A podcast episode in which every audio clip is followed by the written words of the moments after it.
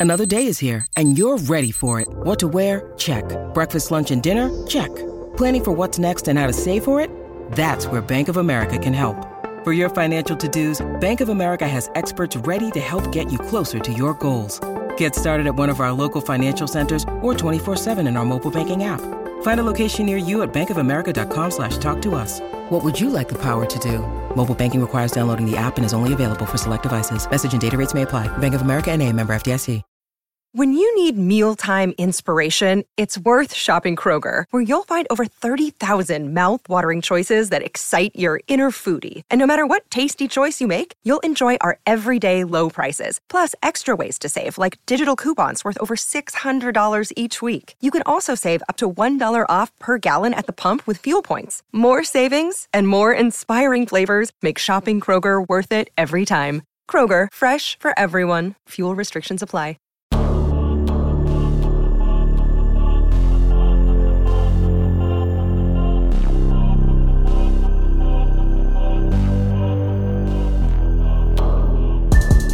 Hey, welcome to the Hell Has an Exit podcast. I'm your host, Brian Alzate.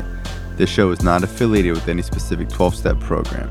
If you or a loved one is struggling with an addiction, please find a local 12 step meeting. If you believe you may need detox or drug treatment of any kind, please call 833 999 1877 to speak to a specialist. The show is sponsored by United Recovery Project, a state of the art drug and alcohol rehab facility. You can visit our website at unitedrecoveryproject.com. Hey guys, it's your host, Brian Alzate. Today is episode five of the speaker tape series. If you've been following these speaker tapes, I appreciate you. We're going to do a total of eight speaker tapes. These are speakers that have influenced me in my recovery. Um, some of these guys I've met in person, some of these people have passed away, but they all have one thing in common. They are gifted with carrying the message. Today we have Ousmane. Ousmane is probably the most popular speaker tape in the recovery community, in my opinion. Uh, this is one of the first speaker tapes I've ever heard. Very unique. The guy has an amazing way and just style, the way he tells uh, his story and breaks down the literature and the steps. Uh, for those of you that are listening and enjoying these, I appreciate it. You can always reach me on Instagram at brian.thekid. If you guys have any questions about recovery, I'm always there to answer them. And uh, I always do like getting the feedback. A lot of people message me and tell me how much the podcast helped them during the pandemic and um, open their mind to start going to meetings and um, seeking therapy, helping their uh, loved one, trying to get into treatment, everything like that. So I do appreciate that. And I hope you guys enjoy. Thank you. I'm still a recovering addict named Ousmane.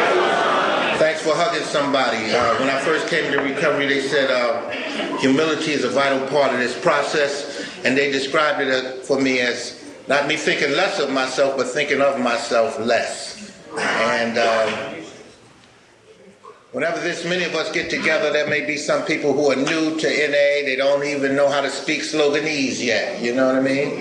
And uh, addicts, by and large, come from the never let them see you sweat school of life. So you could be sitting right next to somebody in searing white hot pain, and they might not understand too much of what's going on, but they could feel that loving hug you just gave them. So thanks for hugging somebody. Um, I want to begin by thanking the Creator, Almighty God, for cherishing me, sustaining me, guiding me in my recovery, and showing me how to live. I always credit God for bringing me to Narcotics Anonymous, and I credit Narcotics Anonymous for giving me a much more richer, fuller appreciation of the God of my understanding. A few housekeeping things. I want to thank Terry right there and Rodney and and you know a lot of times they talk about thankless service, right? But service doesn't have to be thankless. Let's right now thank anybody and everybody who had anything whatsoever to do with putting on this fine convention.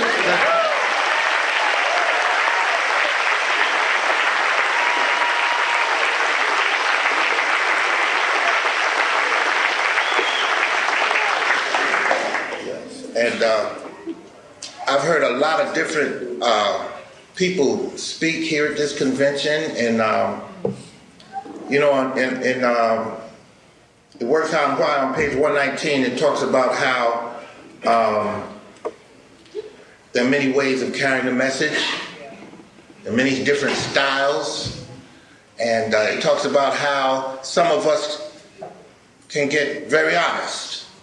Some of us are very good in service. Some of us have a sparkling sense of humor. And some of us have the capacity to speak in what they term no uncertain terms. Right? In other words, I curse. I don't want anybody to leave here and if you get asked, how was that uh, Ousmane fella? Don't say words to the effect of, rarely have I heard such a beautiful exposition of the vagaries of addiction with particular emphasis on the Narcotics Anonymous modality of recovery, except for an apparent inability on behalf of the speaker to avoid the propensity to prolifically profanate his English.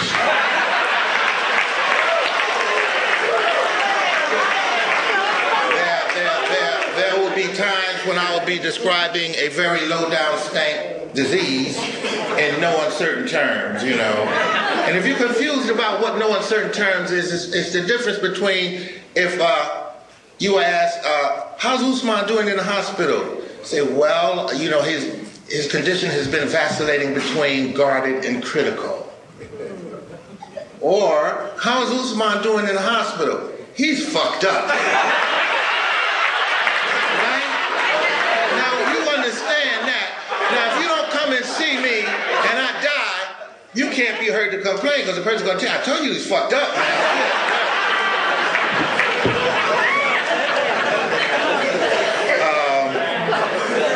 I want to say that uh, I'm using Mike I's guns here. I have his literature, him and his wife Anita's literature. I don't have mine, so I might not, I'm more conversant with mine. You know how you have your stuff all hooked up, marked up, and everything tabbed up?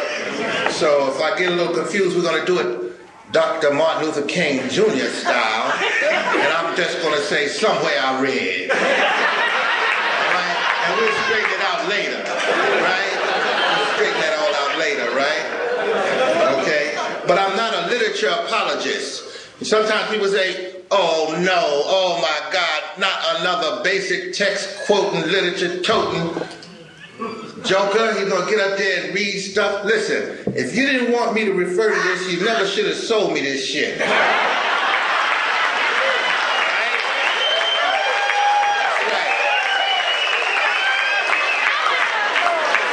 There was a woman named Dot T, and she said, recovery is like sex. That's right. That's what she said. Recovery is just like sex. If you're not enjoying it, you ain't doing something right. So I'm about to have me a good goddamn time up here in Grapevine, Texas. I came a long way to get to Grapevine, Texas, so I don't know how to do this other than to really honestly try to the best of my ability to enjoy myself. Another quote from her, she said, recovery is like waking up in a burning house, the house on fire. It don't make no difference who started the fire.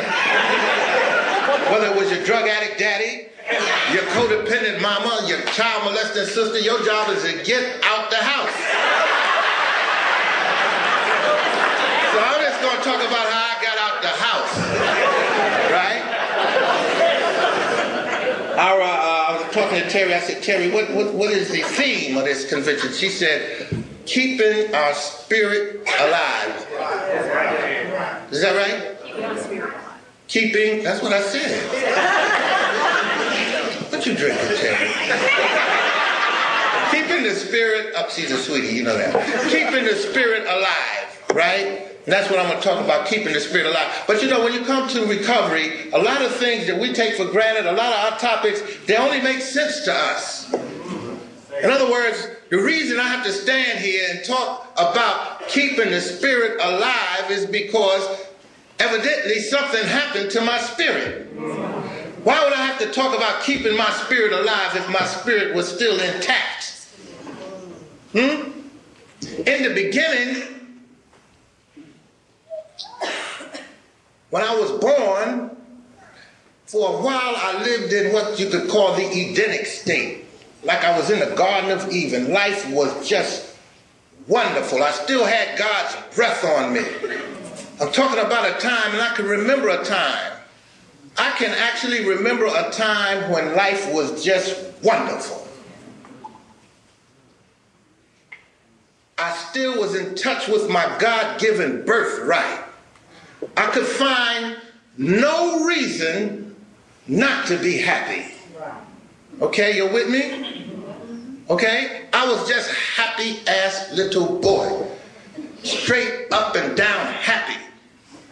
Happy, happy, happy, happy, just happy. Remind you of an old Stevie Wonder record which said, Listen to the children's laughter, remind you how it used to be. With, with a child's heart, go forth and face the worries of the day. I'm talking about before you was black happy, before you was white happy. You understand that kind of happiness?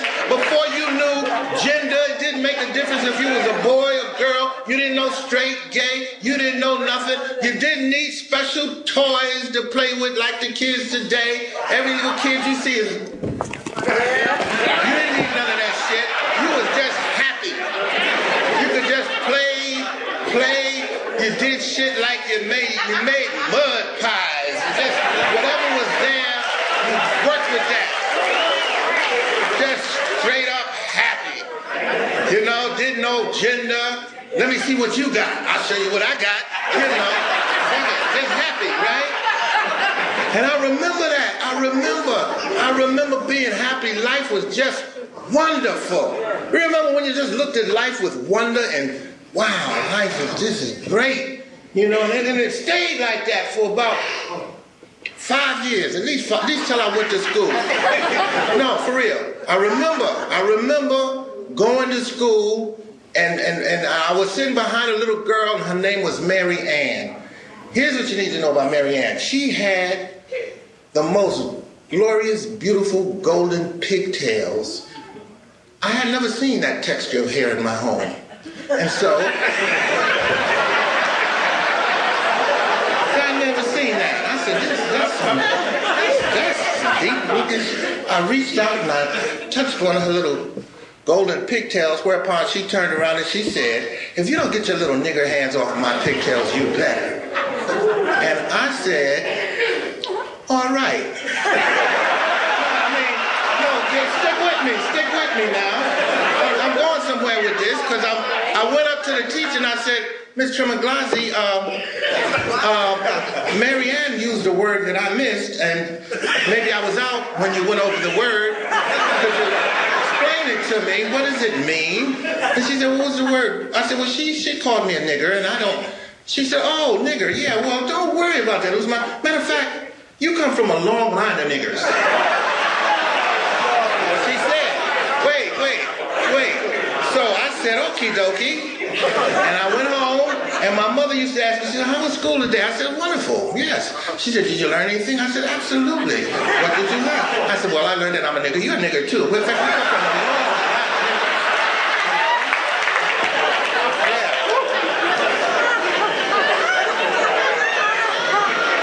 now, I got a point. I got a point. I'm trying to get to this point because this is my earliest recollection. Because that's when that's when I got turned.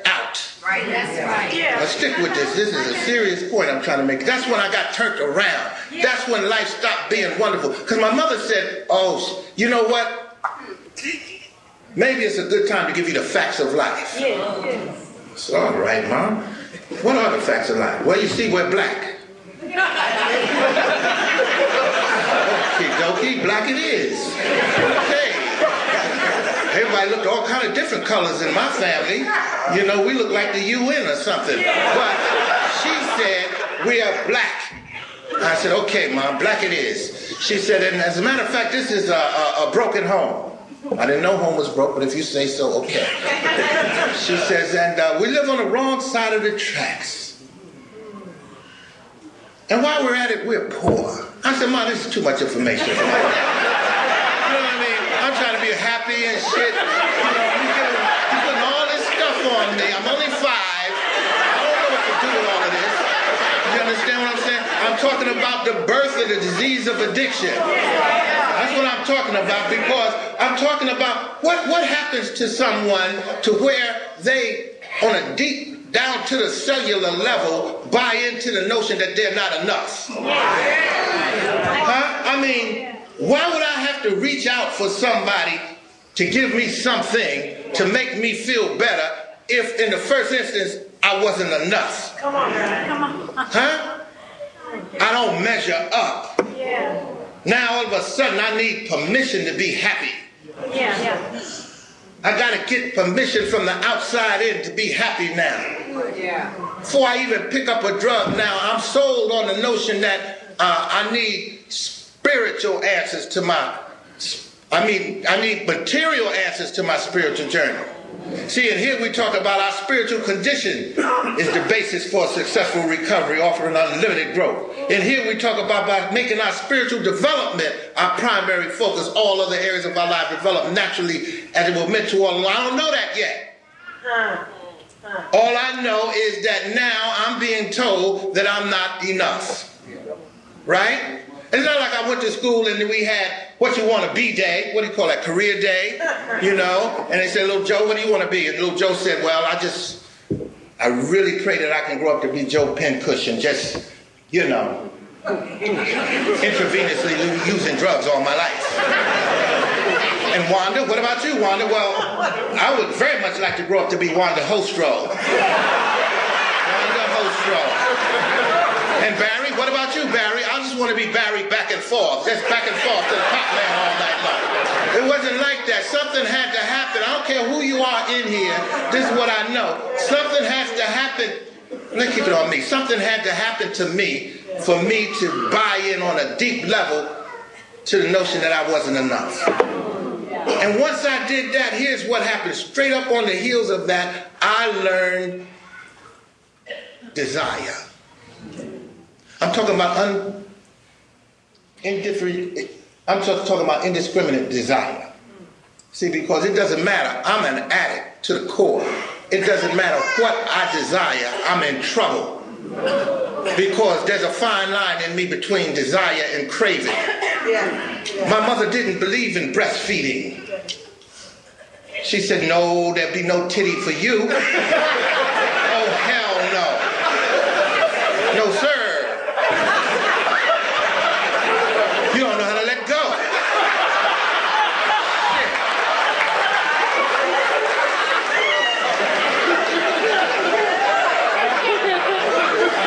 He said, Mom, did you breastfeed us? Oh, hell no. I didn't know how to let go. So the point I'm trying to get to is listen, at an early age, at an early age, I was a few flapjacks short of a full stack. At an early age, I was a few french fries short of a happy meal. Right? Because the disease had me gripped up as soon as I bought into not being enough. And then it colored everything else that I tried to appreciate with my senses. Right? I became a sucker for a rush. For as long as I can remember, I was a sucker for a rush. I wanted to feel good. Even, let me just say this because I'm remembering it and I wanted to make a point of this. Even to this very day, I sometimes confuse feeling better with getting better. Come on. Yes, yes. I can relate. I can't believe I'm getting better unless I feel better. Uh. And what I do on a daily basis is just real sophisticated now. But I look for various ways in which to feel better. Just it's just that some of them now are socially acceptable ways of feeling better. But I'm still looking, I'm still running round and round the tree looking for the stump. Anyway, I digress. So even as a little boy, I couldn't, I couldn't, uh, my spirit was shaken. It talks about it on page three. On page three, in, in the Just for the Day book, it says the biggest harm done, right? Sooner or later, sooner or later, we realize that our greatest need in recovery is for no, here, this is what I want. The greatest damage done to us by our addiction was the damage done to our spirituality. Our primary motivation was dictated by our disease to get, to use, and find ways and means to get more. Didn't even say drugs. Right? And then finally, enslaved by our overwhelming need for drugs, our lives lacked purpose and connection. We were spiritually bankrupt. So as a little boy, I couldn't even, I couldn't, I didn't know how to function in the world. I didn't, I needed guidance. I needed monitoring. Anything I tried to do, I got it screwed up. I tried to watch, one of my first, first uh, uh, ways of getting outside of myself was through fantasy. I remember that, you know. Well, actually, the first thing that I got hooked up on was certainty, right? That's why I couldn't get no titty because my mother was uncertain of when I'd let go. So, yeah, yeah. So even to this day, if I get a good feeling, I try to ride it till the wheels fall off. Right? And then after that, after certainty, I picked up fantasy. And I remember I used to try to watch cartoons because we didn't have a whole lot going on back in the day. Little black and white TVs with the cartoons, and I'd watch them and, and, and, and I'd get them all messed up, you know. If I watched uh, uh, uh, Goldilocks and the Three Bears, I saw a B&E. In New Jersey, that's what we call a breaking and entering. Broke into the Bear family house. She fucked up the furniture. Right? And then she tried to hook her up something to eat, and she tried like the the, the hot porridge and the cold porridge. Finally, she hooked up like this little porridge speedball, went upstairs and nodded out. That's how she got busted.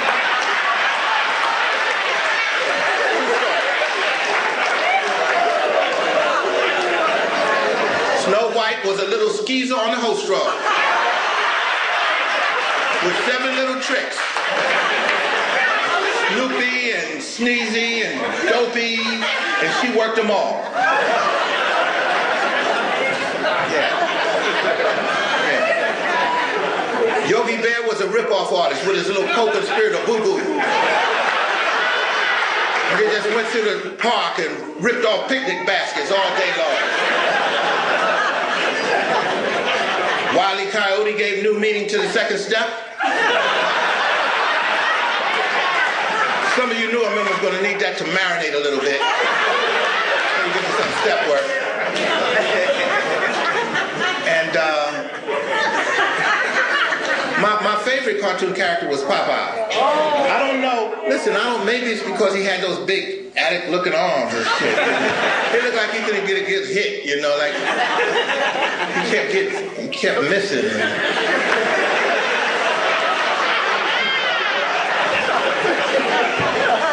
Yeah, yeah. With his little, with his little crimey Wimpy. You know, Wimpy was the original dope thing. I'll gladly pay you Tuesday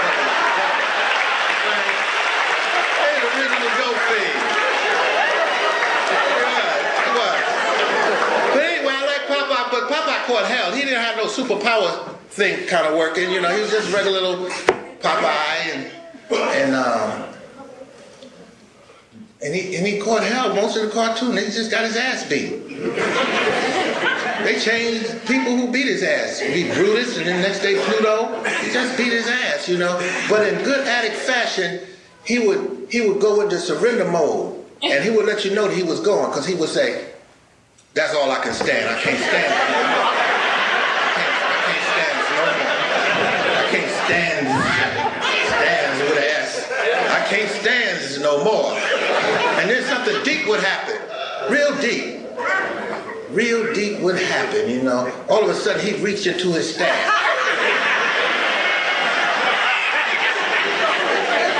He'd come out with this silver tin which contained a green leafy vegetative substance. And he would squeeze it, and it would, spinach would go up in the air, and then he was smoking in his, oh, he hit that spinach. Yeah, yeah, he hit that spinach, boy. Popeye smoked that spinach. And then, and then all of a sudden he would transform. All of a sudden, he had self acceptance on a deep level. He said, I am who I am. God damn it, I'm Palada Salaman. What? What?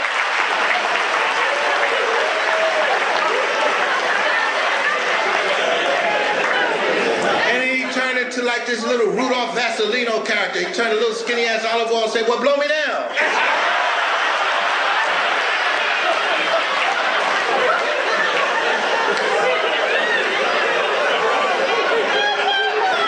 But why do These cartoons? Because early in life, man makes habits, but later on in life, the habits make the man. That's right. Right? So I'm watching Goldilocks and I say, look, if you, you know, you can't find another way, break in. do what, do what you need to do. You need something, do like Yogi, steal it. You want love, do like, uh, you know, Snow White, did with Lottie Dottie and everybody. And then if things get real bad, do the Popeye. Get you something to medicate yourself with so you can get through the day. Right? So when my spirit got broken, like it said here on page three, I tried various means of trying to get it back. You know, I remember picking up comparison. I came from a large family, and I used to like to play up the street with, at the Miller household because there was only Billy, his wife, his, his sister Gloria, and their parents. And I can recall playing with Billy, and his mother would say, "Oh, you little boys, you've been playing very hard. Would you like me to fix you some lunch?" Little Ousmane, are you hungry? I said, "Hell yeah, Miss Miller." She said, "What would you like?" I said, "Get out of here." I remember running home. I said, Mom, Mom, you would not believe what they have up the street at the Miller household. And she said, What, son? I said, Choices. She asked me if I wanted a cheeseburger, a tuna fish, a bologna and cheese. They got all kind of stuff up there. She said, Boy, get out of here. Don't act like you don't have choices. You know you can have a peanut butter jelly sandwich if you want. If you don't want that, you can have a, a jelly with your peanut butter sandwich. You know in my house, it wasn't like we had Skippy, Skippy, Jiffy, Peter Pan. We didn't have any brand name, nothing. We had a great big silver tub, oil tanker size, industrial strength size peanut butter. You understand what I'm saying? I'm talking, we had this, this non-discriminate peanut butter. It didn't make any difference whether your bread was white, whole, wheat, Italian, pumpernickel, or rye. Talking guaranteed to fuck your bread up. If you had to, if you had to come up with a brand name for this peanut butter, it would have been ludicrous. When I move, you move, just like that.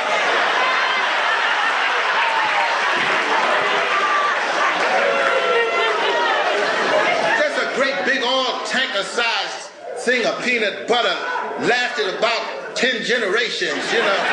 Had a, had a, like a big oil slick on top and you, you had to kind of jump start it to it. Some kind of spreadable consistency type peanut butter. Shit, you don't like that? Go over there and have your ass off a chunk of that cheese, that little welfare cheese in a long gray box. And, and one end would be yellow and the other end would be this color orange and shit. Tough ass cheese. You, you couldn't even make a grilled cheese sandwich with this cheese. You try to make a grilled cheese sandwich, you done burnt up the bread, the pot. The only thing left was that same cheese in the pot looking at you like what? There'll be no grilled cheeses up in here. To get better, and we we got we got one day uh, we got matching furniture. All right, everything matched. And as soon as the furniture man moved the furniture in, my mother promptly proceeded to zip lock up everything in this thick ass plastic. Nobody's natural ass ever touched that fabric for five generations. Then we got carpeted and a plastic runner ran right up, the whole house shrank, right down the middle of the house. And that's when I first learned to stay on the path. And what was really happening, I was being taught to love things and use people. I was being taught by my, my, my, my people would say, we love you to death, but you fuck that furniture up, I'm gonna tear your ass up. I love you to death, but you better not fuck up this carpeting. Because stuff was hard to come by back then. Yeah, yeah. Right? then into while I'm trying to grow up and be a man, you know, because see, you gotta understand something. All this time I'm the undiagnosed addict. Yeah. Yeah. It's a bitch being the undiagnosed addict. Normal people don't know nothing about this. In my family, I was a first of my kind. Yeah. I don't know if you can identify with being the first of your kind in your family. All the rest of your family going off doing normal stuff, living, enjoying life like other people do, and you stand out by yourself because you are first of your kind. Right? I'll give you an example. My mother was a very spiritual, religious, churchy woman. She, God bless you, just, she just, every other word was God, you know, and uh, you could do anything. And she said, well, you know, so-and-so did this. Well, bless his heart. God ain't finished with him yet. And one day she said, listen, could you come here, baby? I, I, just, I just need to ask you a question. I said, yeah, what is it, Mom? She said, sit down. Just really want to, I really want to ask you something. I said, yeah, what is it? She said, baby, what the fuck is wrong with you?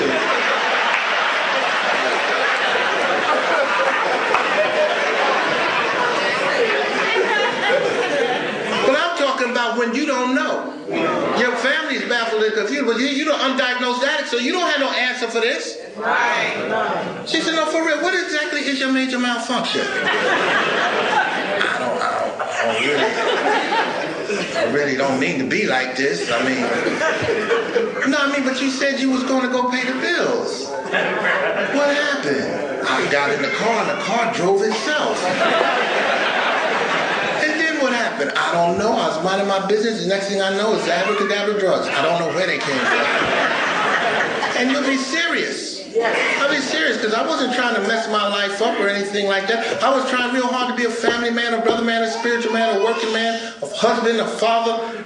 Meanwhile, this guy was created, I call him addict man. Well, first he was like addict boy, right? Because I was like a working addict.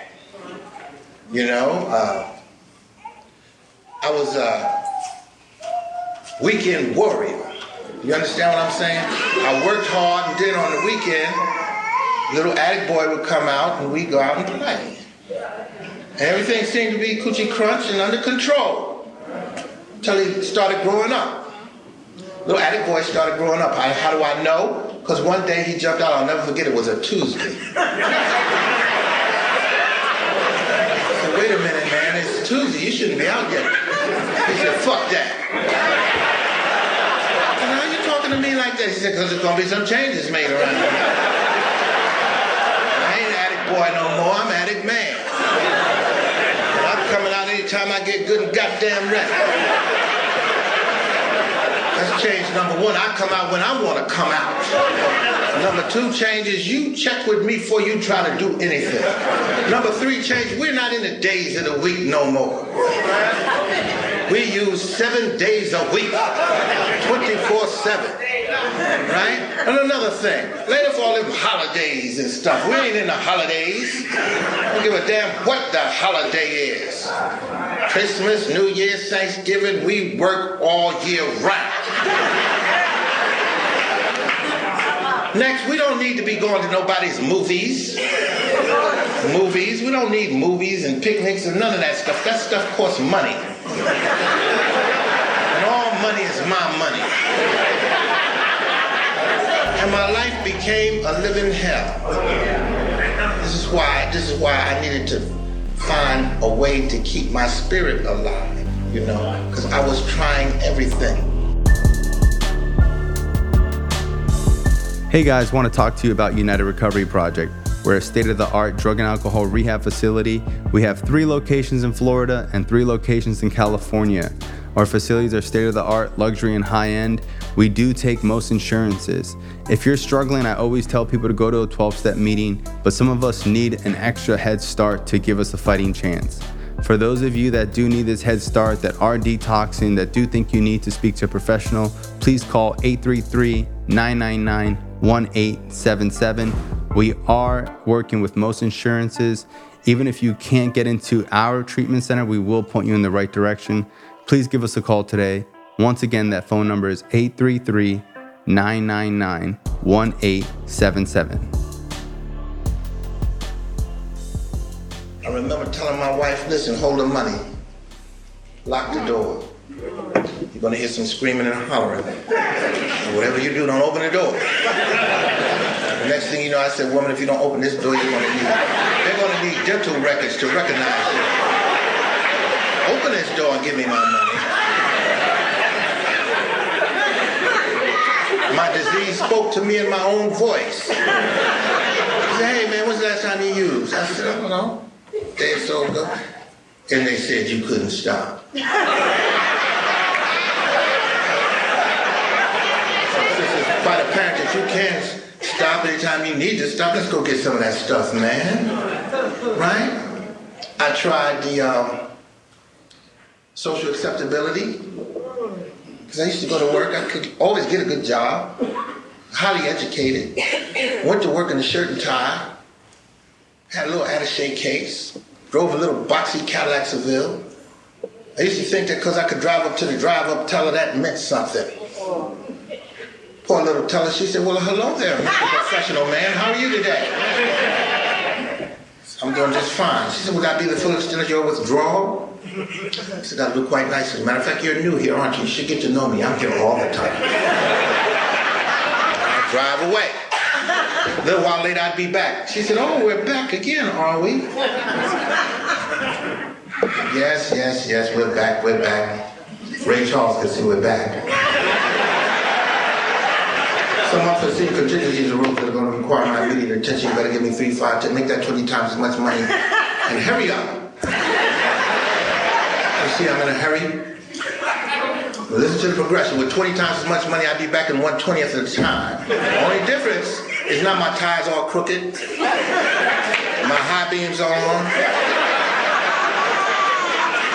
And for some reason, my jaw has a life of its own.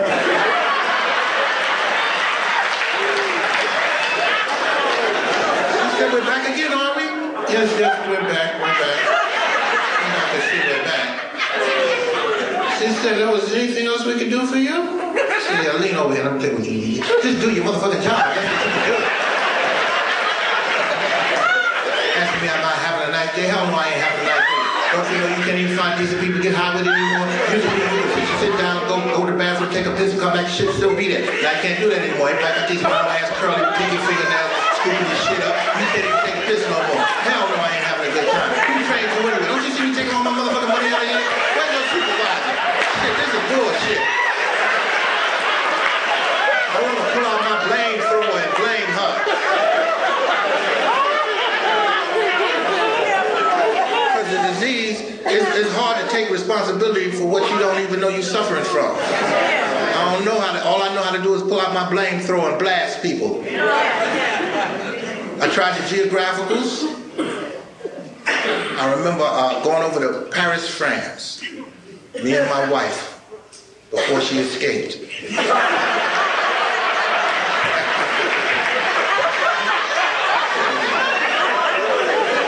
went over there they said, come on over here, we're gonna see the Eiffel Tower the Louvre and Mona Lisa. I said, yes sir, let's go. But you know, the disease of addiction is a is a international terrorist mass murderer. Fluent languages and shit.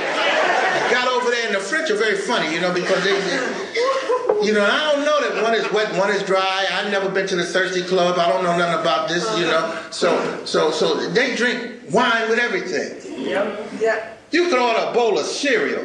What kind of wine would you like with that? Red or white? So by noon, I'm drunk.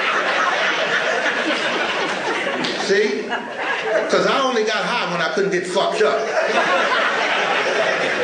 So, and my drug of choice by then was more. What you, what you do? I do what you do. What you doing?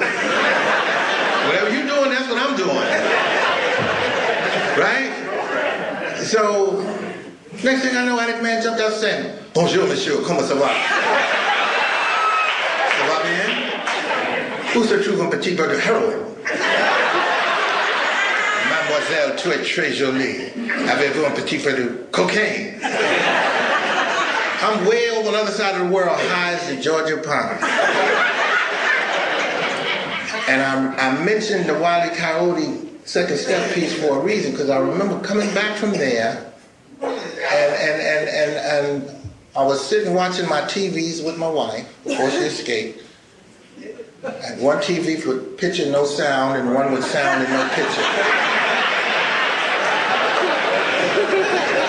She said, we need a new TV. I said, what, you got picture, you got sound, what? Anyway, on the picture set, you, you, well, this music started and it said, come down to Jamaica, where we love you. Come on down to Jamaica, where the water is blue. And up out the water came this woman with a wet t-shirt on and said Jamaica. I said, whoa, we going to Jamaica. Sir. We're gonna lay back on the white sandy beach with the blue water and kick these habits. And we made it to Jamaica, and I'll never forget, I came out the cabana and my wife had these uh, pina coladas, you know, and, and, and I said, if you lost your mind in somebody else's, don't you remember uh, France? She said, but they're adorable. They, look at them, they have little parasols with the little cherries, and forgetting that in Jamaica, they use 151 rum. It's the same thing they fly their jets with. But you know, addicts don't need a lot of convincing. Aren't they adorable? I said, they do look rather adorable. I knocked back one of those adorable looking pina coladas. Addict man jumped him and said, yes, man. Yes, man. I feel real irie now, boy. Thought you were true with me, huh? What you think? You keep me behind the damn egg ball? With your white sandy beach and your blue water? No, boy, you can't do it. You can't do it. Now move your mumaklatas and get me a nice big fat Jamaican spliff right now. I was off and running again. Oh, boy. Hitting the fast forward button here. In the end, I was greasier than a gas station mom. I'm talking about being tore up from the floor up right? And I'm, I'm talking about my spirit, right? Because in the end, it didn't matter whether I got high or not. I wasn't happy with the drugs. I wasn't happy without the drugs. And I did not know where to find you people. I was in hell. Somebody told me to make a phone call, and I did it. They said, ask the man to come and get you and whatnot, you know. Even before that, I went over, I went over uh, my cousin's house, you know, because I, I was at the end of a particularly long run, you know, and sometimes you could be running so hard you forgot you haven't eaten since made liver pills. I said, oh, my, my cousin live here. Knocked on the door and said, hey, it's me. You know, I thought I'd come by. I know it's dinner time. Thought I'd bless you with my presence. they looked at me like, whew. They said, we'll feed you, but you can't stay here. I said, well, I don't know why you're acting like that, but okay, I'll just get something to eat and just take a little nap. And I remember laying down and, and, and uh, I woke up before I opened my eyes and I could hear voices standing all around me. One voice was my aunt, and some of the voices were strange. She had a, she had a priest, a, a, a city council man, and I was mad. I don't know these people. And I could hear my aunt's voice. She was saying, that's him right there. Boy had a good education. I don't know what's wrong with him. I sure hope you can help him because he got to get up out of here. And I called, I made the call, and I begged the people to come get me. I said, you got to come get me right now because, listen, I just, if you don't come get me right now, all bets are off. And the, and, and the man said, well, we may have a bed Tuesday. That's Tuesday is way too far away. I have no idea where I'll be Tuesday. I don't know where I'll be in the next five minutes. If you don't come get me right now, and the man said, okay, we're going to come get you right now. I said, because the thing you need, I said, excuse me, what you say? Said, we're going to come get you right now. You said you want us to come get you right now. We're going to come get you right now. so,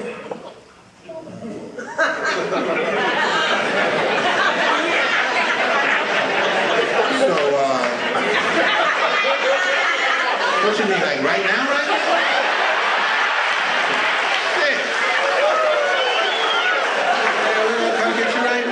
Said, well, you know, I mean, get, let me get my loose ends together. I was the loose end. I didn't have no affairs to get in order. I remember my aunt, uncle took me up to the spot, and uh, they said, oh yeah, we, we do great things with people like him, and uh, if he doesn't make it, uh, we have a wonderful relapse program. And I- I've heard us say, oh, he don't need to hear about no relapse program.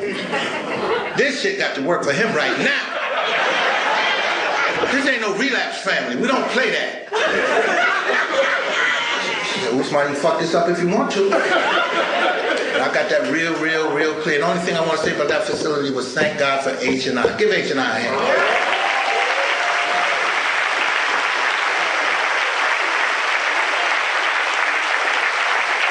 Yeah, because I met some wonderful people, wonderful people, and they had something I had been looking for all my life. They talk about it in the flat book, the Step Working Guide. They had this thing called credibility. Yes. Goddamn, boy, credibility is a monster. Yes, it is. You know, when you're talking to somebody who has hurt like you have hurt, who have cried like you've cried, who have felt what you felt, and you knew it, they wasn't preaching to you, Yes. huh? They wasn't preaching, moralizing, being self-righteous. They was telling you out of their own experience, strength, and hope how it was for them, and telling me good stuff like, listen, when you get out of here, run to an NA meeting. Don't stop to pass go. Don't stop to get collect two hundred dollars. Don't stop to get your swerve on and wrinkle the sheets. Haul an NA meeting and sit on the front row of the intensive care unit. Wave your hand in the air like you just don't care. Say, I'm an addict. My name is Ousmane and I need help. I need one of those jokers you call a sponsor. Somebody reading from a later page who can help me better deal with what I'm dealing with at my stage. I need a home group, not a home boy, not a home girl. I need some place like Cheers where I can go and people can just look at my face and tell what I'm going through. Because I don't know how to get honest yet. You could ask me, my ass could be on fire. And you say, how you doing? I'm all right. Everything's good. Everything's all right. And I needed people who knew me to just could look at me and say, no, you're not. What's really going on with you? And I did that. I came, I got me a home group, and, and, and, and, and people started helping me. People started feeding my spirit. They started sharing some good stuff with me. I was saying crazy stuff like, you know, uh, I don't know how I feel about this recovery. They said, what? I don't know how I feel about this recovery. She said, nobody give a fuck about how you feel. You still trying to feel good? You wasting valuable get out time, Ousmane. I said, damn. They said, but isn't that the horse you rode up in here on? Trying to feel good 24-7? How'd that work out for you? I said, all right, I get it. I said, but you know, I really don't think they said think. Anybody asked you to think? We don't give you the privilege of thinking back in step 10. Right now, pick your thinking and your feeling and put them on. You can't even pass the addict belief test yet. I said, what's that? You don't know what the addict belief test is? I said, no. So well, if you want to know what an addict believes, don't ask them how they feel. Because some days you the, you the dog, some days you the hydrant. Some days you the fly, some days you the windshield. Feelings all over the place. You want to know? You know, you, you want to know what an addict believes? Don't ask them what they think. Got a distorted thinking process. Don't consistently make good decisions. And please don't listen to what they say. Whatever you do, right? You want to know because the proof is in the way we live. You want to know what I believe? Watch what I do. I didn't know that. I didn't know how to monitor myself in accordance with what I did. Right? And and I could I've always been capable of buying my own commercials. You understand me? Thinking I'm gonna do one thing, next thing I know I look up, I done jumped out the bushes, molesting my goddamn self.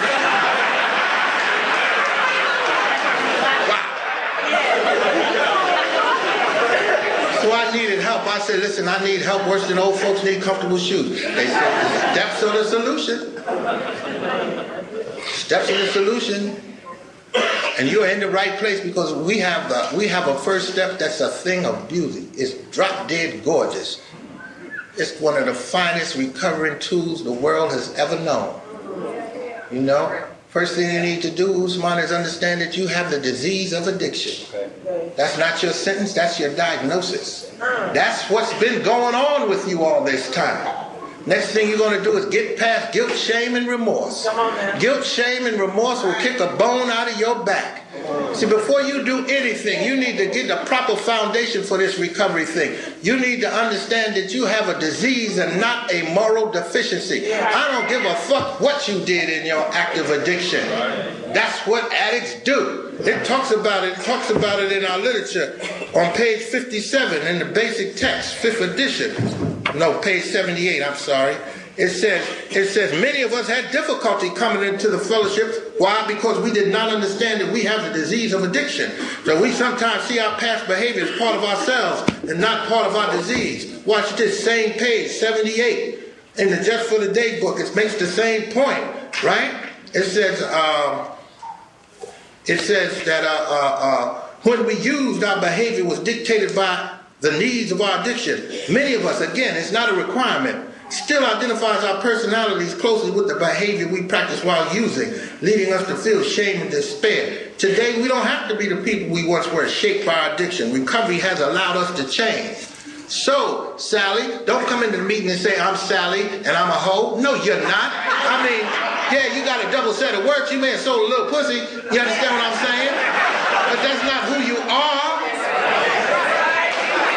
The behavior that was associated with the disease of addiction. That's not who you are.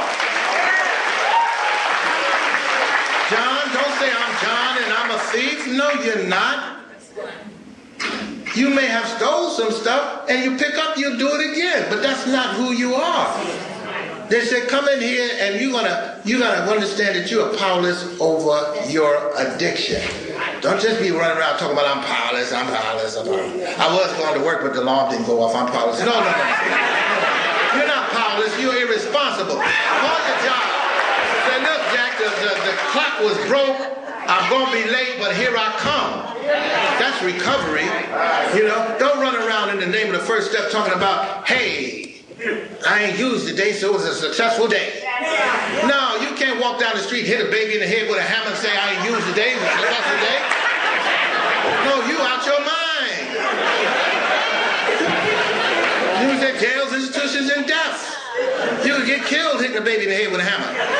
At a minimum, wind up in jail or in a crazy house. Disease don't need drugs to jerk your life around. Huh?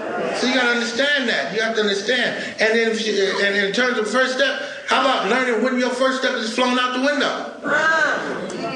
I don't need to have a first step if you don't know when it's gone. Because a lot of stuff we talk about in here, like recovery and sponsorship and da da da da da, these are fluid concepts. I'm never going to reach a point where I'm recovered up with an ED on the end, where I'm a power greater than myself and I no longer fit the literature. Point being, I could wake up recovering my ass off. The poster boy for recovery. Look up recovering addict in the dictionary, there I am. And by noon, I could lose my monkey mind. These are fluid in and out type concepts. And I need to understand that. You understand? So I need to know when my recovery goes. And, and, and, and something has to happen before I lose my recovery. I have to lose my consequential thinking ability. That's the joker I was before I got diagnosed with disease of addiction. I make the best of plans. I use stuff, crazy shit like sheer willpower, really self-determination. I am not going to use today. God damn it! I swear to God, I'm not going to use today. Next thing you know, I'll be sitting on the side of the bed, busted, dusted, totally disgusted. Can't believe I did it again. Why? Because I had no consequential thinking ability. Today, the first step gives me consequential thinking ability. You understand? Yeah. And then I need to work a second step. I need to work a second step so I can come to believe, and that's a process. A process is like breathing. No matter how much I breathed yesterday, I better take a few gulps of air today. And if I want to be here tomorrow, it's suggested that I take a few fresh gulps of air tomorrow. That's what we call breathing. And the same thing holds true for recovery. Because there's a very special, a, a special process I'm trying to get with in the second step, right? I'm trying to develop something that's crucial to my recovery. I'm trying to develop the gift of discrimination. There's a lot of powers out here, and I'm trying to be able to discriminate what's good for me from what's bad for me. You understand what I'm saying? Because a lot of times I can't tell, because I told you I confuse feeling good with feeling better with getting better. Right? So a lot of times, just because I feel better, it won't be till I stop feeling better and the euphoria wears off and say, that wasn't too bright. Damn, you did all that without drugs too, didn't you? Yeah. So I need the gift of discrimination. I need to keep coming back till I get to a point where I've done something like they describe it in the third step. They call it tremendous, revolutionary, momentous, monumental shift, right? To where now I really realize what my greatest source of strength and courage is. Yeah. At some point in my recovery, I had to shift from material orientation to a spiritual one. And until I did that, I was going to be on a rocky road. You know, it's like it's like it's like if I'm in recovery, still trying to move all the material pieces around on the material puzzle board of life and think that that's going to get me where I'm trying to go. And where I'm trying to go is I'm trying to get real close to God. Yeah, right. Right, but I'll say more about that later. But unless I make this transformation from a materially based spiritual certainty to a spiritual certainty, I'll be like a joker looking for an FM station on an AM dial. Don't make no difference how much you run up and down the AM dial. You're not gonna get that FM station. Don't make no difference what I do in my life. I can change lovers, jobs, cars, cities, all of that, but unless I'm working on the spiritual realm, okay. unless I'm trying to spiritually get better, it's not going to work for me. You understand what I'm saying? Right? And I need to take that into, into my fourth step with me. I want to settle down on this fourth step for a minute. This was a this is a real important step to me because uh, uh, I had a number of sponsors, and it wasn't until I got a particular sponsor that I really got to understand the fourth step. First of all, I did not know, and maybe this is news for some people in here, I did not know that you had two different competing philosophies in recovery. Well, what are they? I'm glad you asked. One is Freudian, psychoanalytical, right? Lay down on the couch, uh, uh, uh, write about it. You can't write too much. And get honest. Go deep. Reach down. Dredge up some old deep shit out your past. Now, mind you, now ain't nobody in here therapist and got no training to bring you back from where you might go.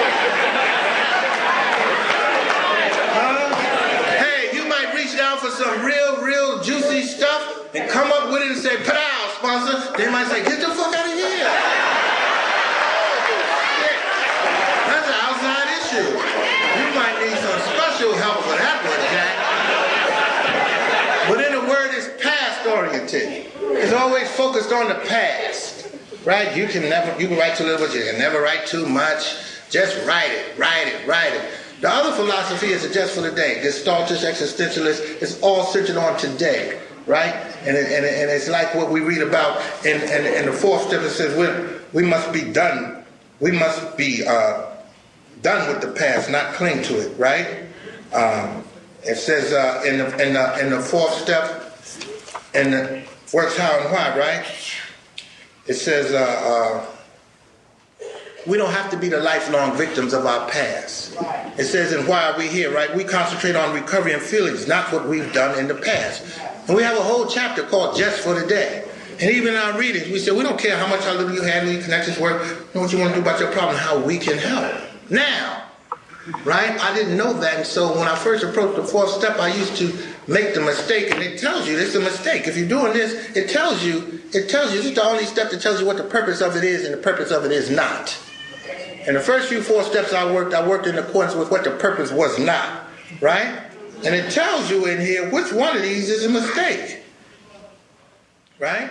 It says uh, in step four, in the basic text, it tells you, it says, listen, some of us make the mistake flat out mistake of approaching this fourth step as if it were a confession of how horrible we are, what a bad person we have been, like in the past, right?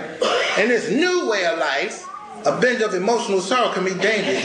This is not the purpose of the fourth step. The purpose is right there in the first sentence. The purpose of a searching and fearless moral inventory is the source of the confusion and contradiction of our lives. So we can find out who we really are. Who we really are. Because see, honesty, open-mindedness, and willingness revolve all through the steps. One, four, seven, and 10 is honesty. Two, five, eight, and 11 are open-mindedness. Three, six, nine, and 12 are willingness. In the fourth step, I'm trying to approach a new level of honesty, right? I need to understand what's really going on. What were you confused about? What were you confused about? I don't want to much responsibility. I don't want to hear about all, you, all, you, all the drugs you used.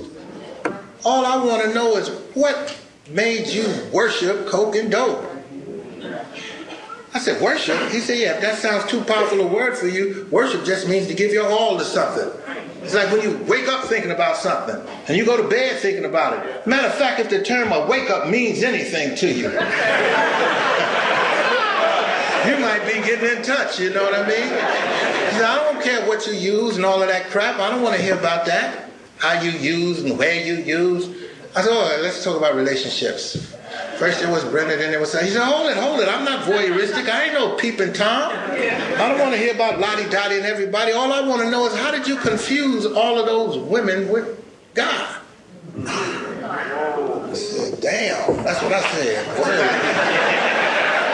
how about the jobs I lost? You know, I had a good job. I don't want to hear about money, property, and prestige, social acceptability. How did you confuse money? How did you confuse property and prestige with God? And then I started to connect the dots and see the general outline of what he was trying to me, trying to get me to get in touch with. You know that underneath, like we talked about in the fifth step, and then the sixth step, underneath all the defects of character, they're all children of fear. And fear comes from separation from God. Mm-hmm. If you don't have God in your life, you will be a scared somebody. Especially if you try to do it clean. So I got in touch with that, man, and, and I got entirely ready. And entirely ready is, is deep to get entirely ready to switch over to this new spiritual way of life. Because now I got to operate in God's time. Right? Now I got to operate in God's manner. Right? Now I got to operate uh, uh, understanding that if something's going to change, it's going to be because God's going to do it, if at all. Because that's part of entirely.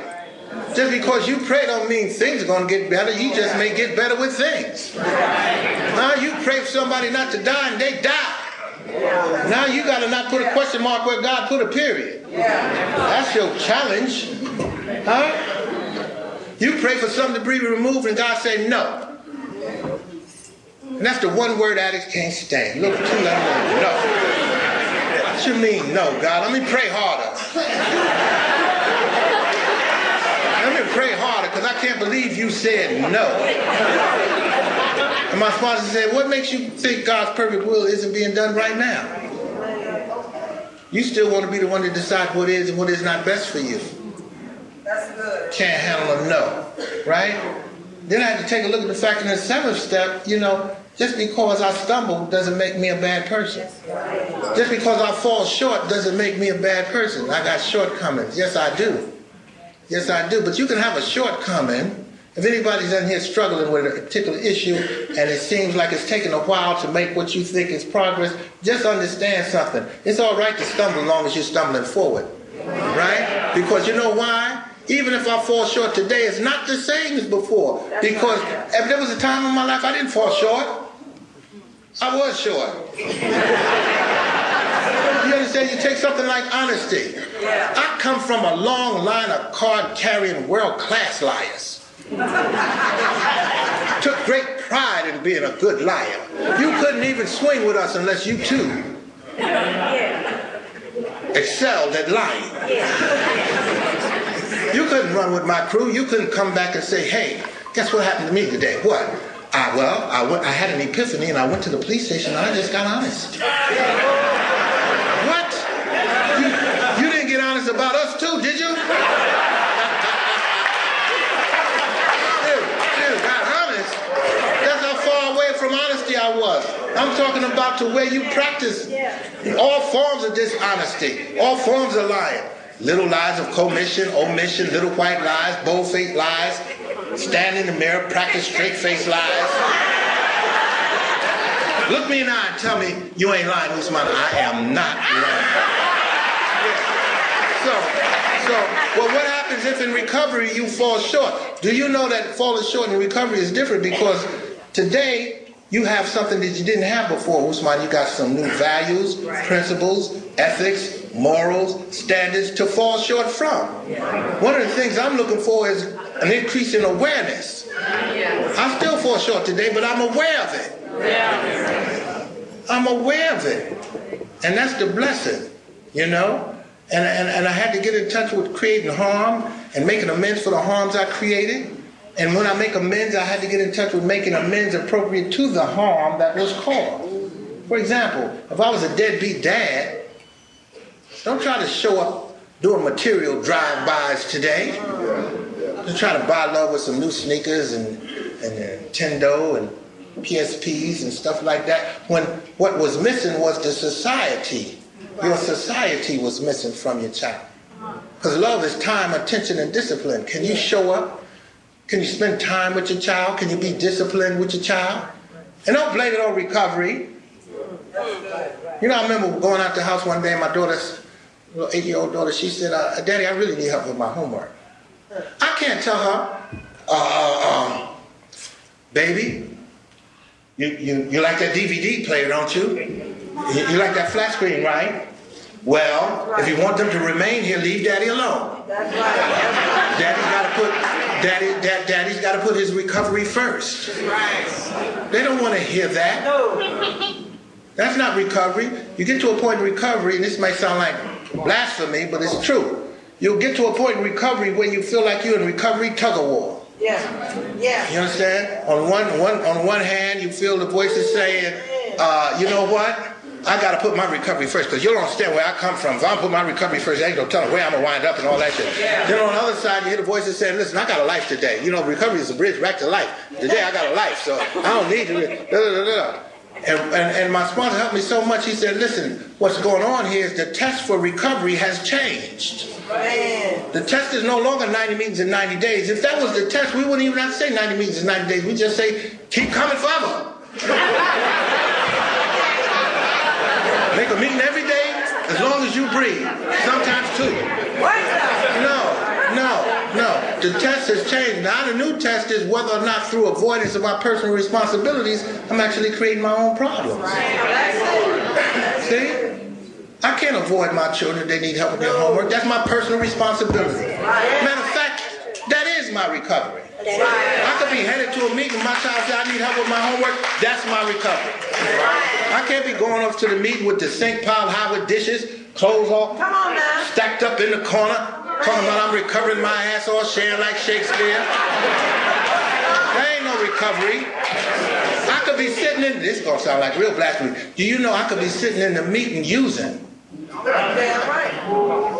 Yeah, because I need to be home dealing with them dishes and them clothes and doing homework and shit like that. Right. It ain't about just, oh, I got a new car. I want to pull up to the meeting and park right up front. yeah, yeah, yeah, yeah. I'm recovering my ass. I see my new whip. Yeah, yeah, yeah. Somebody need a ride? How about you, Big Butt Betty? You need a ride? Huh?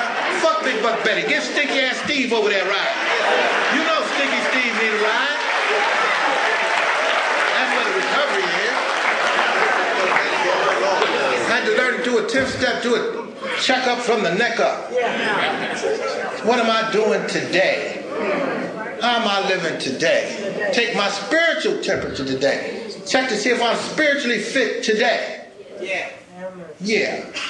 Am I getting closer to my God today? I don't care what kind of icing I put on the cake. I'm not getting closer to God because that's the goal. We talk about we gotta go. You, if you listen, if you don't know where you're going, any road will do. Right? And the goal in recovery is to get to that point in the 11th step where you can deal with that little four letter word only, a little three letter word all. All I want is more knowledge of God's will and the power to carry That's that out. It. Right?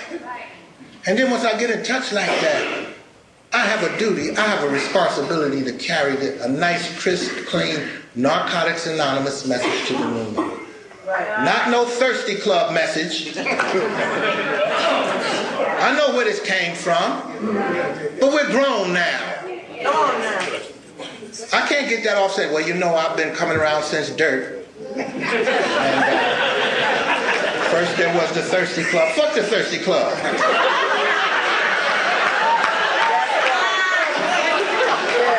I'm not supposed to be up here with a little succotash smorgasbord message. That's right. Supposed to carry a nice clip. We even have an identity statement. It says, I paraphrase, if you can't get, carry a Narcotics Anonymous message, shut up.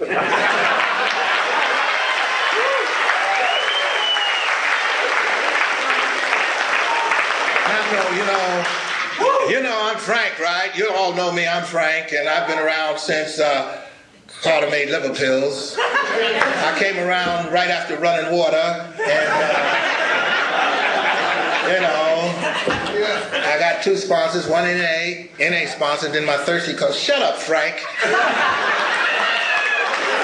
Don't be, don't be peeing in the newcomer's ear like that. Don't do that.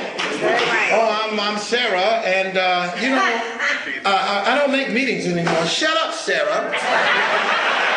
You know damn good and well meeting makers make it through the storm.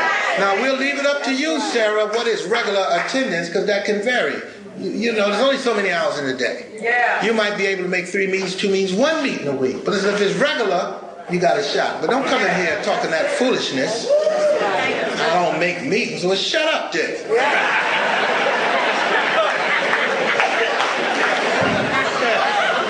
I want to close with a couple of stories. Want to close with a couple of stories. I love stories. I'm going to tell three stories. Y'all ready? All right, here we go. All right. One of them is raunchy, so anybody going to, you know, got thin skin, leave. Okay, okay, here's the first story. Here's the first story, right? The first story was about these two guys. They were over in, in deepest, darkest Africa on the Serengeti Plains, right? And it was a beautiful morning, and they came out of their tent, and um, off in the distance, they saw the almighty lion. And, and one turned to the other, and he said, and, and it was deep because when they saw the lion, the lion saw them. How they knew that was because he started slowly moving towards them faster and faster. Whereupon one of them sat down on a log and started taking off his boots and putting on his sneakers. And the other one looked, and said, Are you crazy? Do you really think that those sneakers are going to help you outrun the lion? And the other one says, No, no, no, my friend, these are not to help me outrun the lion, they're to help me outrun you.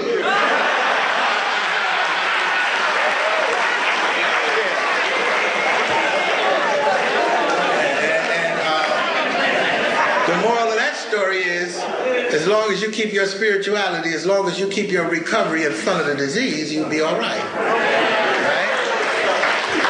Okay. Here's the raunchy one, and then I'll follow it with another one. There was this uh, village that was surrounded by a thick forest. And in this village, there was nothing for the children to do. No playgrounds, no basketball courts, nothing. And in this forest were these big, great big giant man-eating gorillas.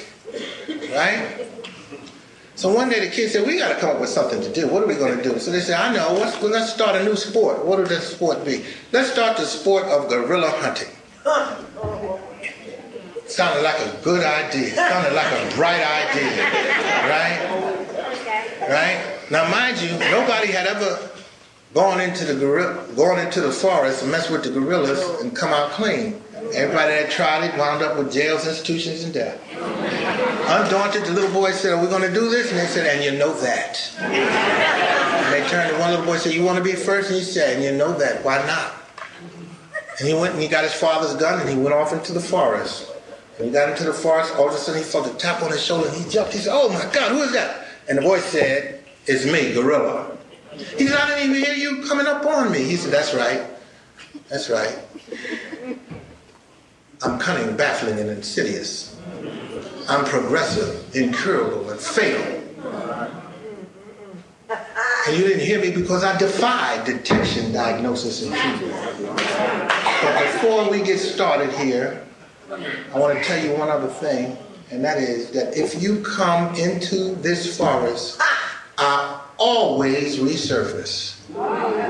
Having told you that, you now find yourself in what can best be described as a hopeless gorilla dilemma.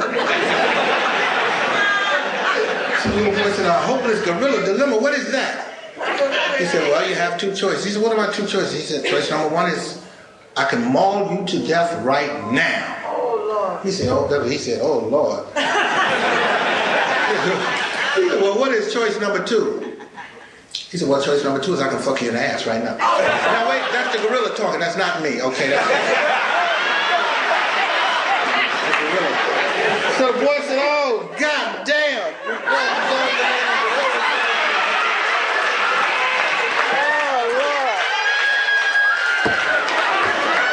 Gorilla tore his ass up. As he got closer to the forest edge, his mind started playing tricks on him like our minds used to play tricks on us, you know. As he got closer to safety, he said, you know what? I realized what I did wrong. You know kind of like, you know, when you get kicked out the spot, and you say, I know what I did wrong. I should have copped all at once. I'd probably still be smoking right now. His mind told him I needed a bigger gun, that's all. That's all it is, I just needed a bigger gun. He got a bigger gun, he went back in. Oh, no. Fuck tap on his shoulder. The boy said, that's right. It's me, Gorilla. And I know you know the drill. Little boy's, oh, shit.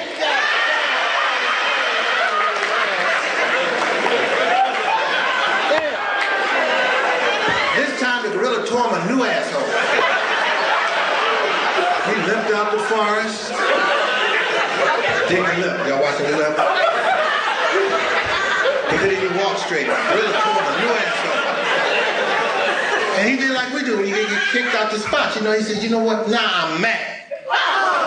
It's kind of like when, you know, people say, uh, don't you have some place to go because you don't spend all your money and shit like that. You can't believe you're going to kick me out. You're going to kick me out. All the money I spent up in here, you're going to kick me out. You want to know what time it is? Do I have some place to go? I don't believe this shit. now I'm mad. I'm to get some more money. I'm to show them who they fucking with because they don't know me like that. You know? That's how his thinking when He said, uh, and he went, he got this big pop laser red dot, killer for real shotgun type thing. He said, I'm gorilla killer for real gun. he went back into the forest and he took one foot in the forest and he felt a tap on his shoulder. He said, that's right. I told you I was progressive. And I know you know the drill. But before we get started, I just want to ask you one question. He said, what's that? He said, you ain't in it for the sport anymore, are you?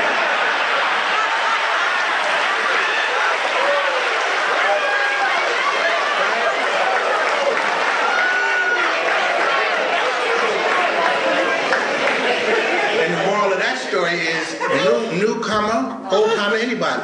If here to what we call addict heaven, that's what this is. This is addict heaven. This is where you already been to hell. Right? We've already been to hell. This is this is good as it gets for us. This is addict heaven. If you make it, you're so blessed to experience God's grace and mercy, to experience addict heaven, and you still choose to go back out in the dead world, just remember you ain't in it for the sport anymore. No more.